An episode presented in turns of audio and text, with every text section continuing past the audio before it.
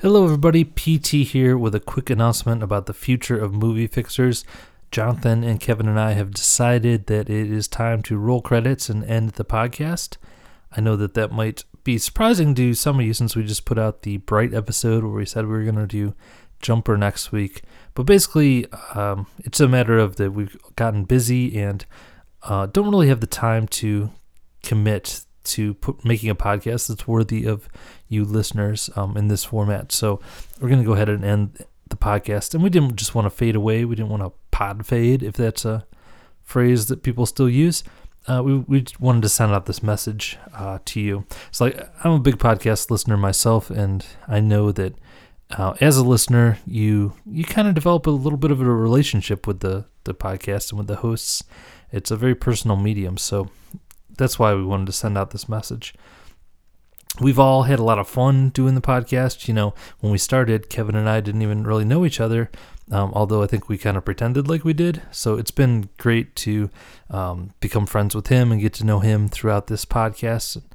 And Jonathan and I have been friends for a long time, so it's of course it was great to hang out with him as well. Um, and and it was also great to just have this space to talk movies with friends and you know a dedicated time and a place as you get older in your life uh, and the adult responsibilities set in. You don't just sit around and talk movies like you used to in college and high school and stuff like that. So it's really cool to have that kind of place. Uh, we've also learned some stuff. We've learned to be suspicious of opening narration poor lighting people who split up for no reason and dead parents and children for motivation. And i think that every one of us hosts has come to truly love at least one truly awful movie, and that's really the gift that keeps on giving. So, on behalf of me and my co hosts, I just want to thank a couple people. Uh, first of all, thanks to our families for being so understanding about all the time we put into this podcast.